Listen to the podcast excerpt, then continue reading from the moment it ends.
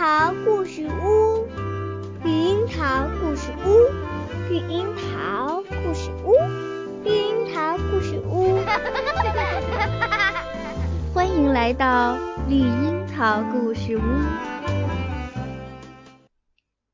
亲爱的宝贝，我们今天接着讲风雨河岸柳。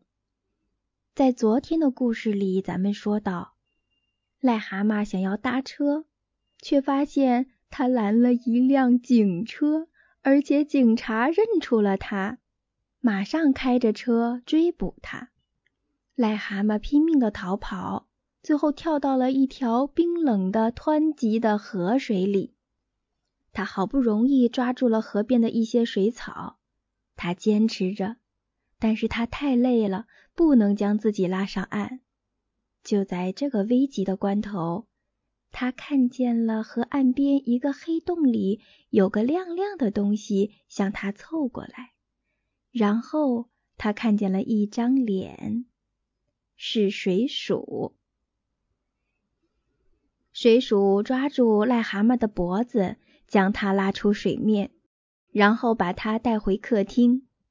哦，水鼠，最后那次见你之后，我做了好多了不起的事儿。险情层出不穷，我被投入监狱，逃出来了，当然被推进了运河，安全游上了岸，偷了一匹马，卖了好多钱。哦，我真是聪明的癞蛤蟆，而且癞蛤蟆，不要再吹牛了，快上楼洗洗干净，换上我的衣服。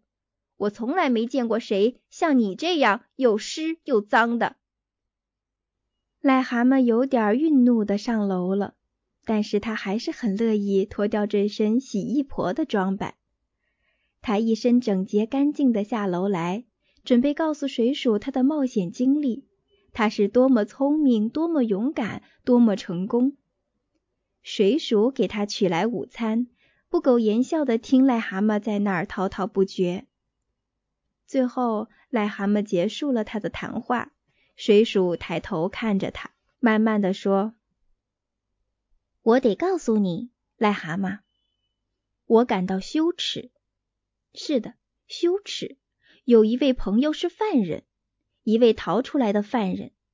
难道你看不出这一切一点儿也不有趣，一点儿也不令人兴奋吗？”一阵沉默，然后癞蛤蟆难过的说。你是对的，阿鼠。当然你对，我太愚蠢，太好吹牛了。从现在起，我应该做一个安静、理智的癞蛤蟆。过一会儿我就回蛤蟆宅地，然后回蛤蟆宅地？你在说什么呀？难道你没听说过？听说什么？快，阿鼠，告诉我。什么？我没听说。关于野树林的动物，大白鼬、黄鼠狼和雪貂，他们占据了蛤蟆宅地。当你被送进监狱，他们在一个漆黑的晚上走出树林，闯进了你的宅地。从此，他们就住在那儿了，吃你的，喝你的，开狂欢晚会。他们有刀，有枪，有棍棒。日夜都有卫士把守在房子周围。他们说，他们将永远住下去。刚开始，癞蛤蟆怎么也不能相信这件事，他还是去了蛤蟆宅地。只见两只雪貂站在花园里嘲笑着他，守卫在墙头上的大白鼬向他开枪射击。癞蛤蟆急忙趴在地上，子弹从他头上飞过。他非常沮丧的回到了水鼠家。那天晚上，在水鼠家里有个会，鼹鼠和獾要来一起商量怎么从野树林动物手中夺回蛤蟆宅地。当他们走进屋子，看见癞蛤蟆时，獾很遗憾的摇着头说：“可怜的蛤蟆，对你来说。”这不是一次愉快的回家之旅呀！当鼹鼠见到他，显得非常高兴。你这个老蛤蟆，你是怎么设法从监狱里逃出来的？你可真是聪明。聪明？哎，得了，我不想吹牛了。鼹鼠，我将告诉你所有的一切，然后你会决定我是否……癞蛤蟆，请你务必保持安静。”水鼠说道，“我们必须研究些方案。我想我知道癞蛤蟆应采取的最好办法。”“不，你不知道。我知道癞蛤蟆应该怎么做。他应该……够了，我什么都不想做。”癞蛤蟆有些激动，“我不会听从你们这帮家伙的命令。我现在谈论的是我的房子，我的房子。”小动物们各说各的，这时他们几乎是在互相大叫大嚷了。突然，从首富椅那儿传来一个低沉的声音。獾说道：“你们全给我马上安静下来，听着，鼹鼠和我一直在注意着蛤蟆宅地的动向。持枪的大白鼬把守在围墙周围，他们还都是很不赖的卫兵。”我们是不能从外面攻打进去的。对于我们来说，他们太厉害了。那没有希望了。我将离开这儿，去参军或干别的什么。我将再也见不到我心爱的房子了。快振作起来，蛤蟆。因为我将告诉你一个非常重大的秘密。蛤蟆很有兴趣的坐直了身，他喜欢秘密，尽管他从来不能保守秘密。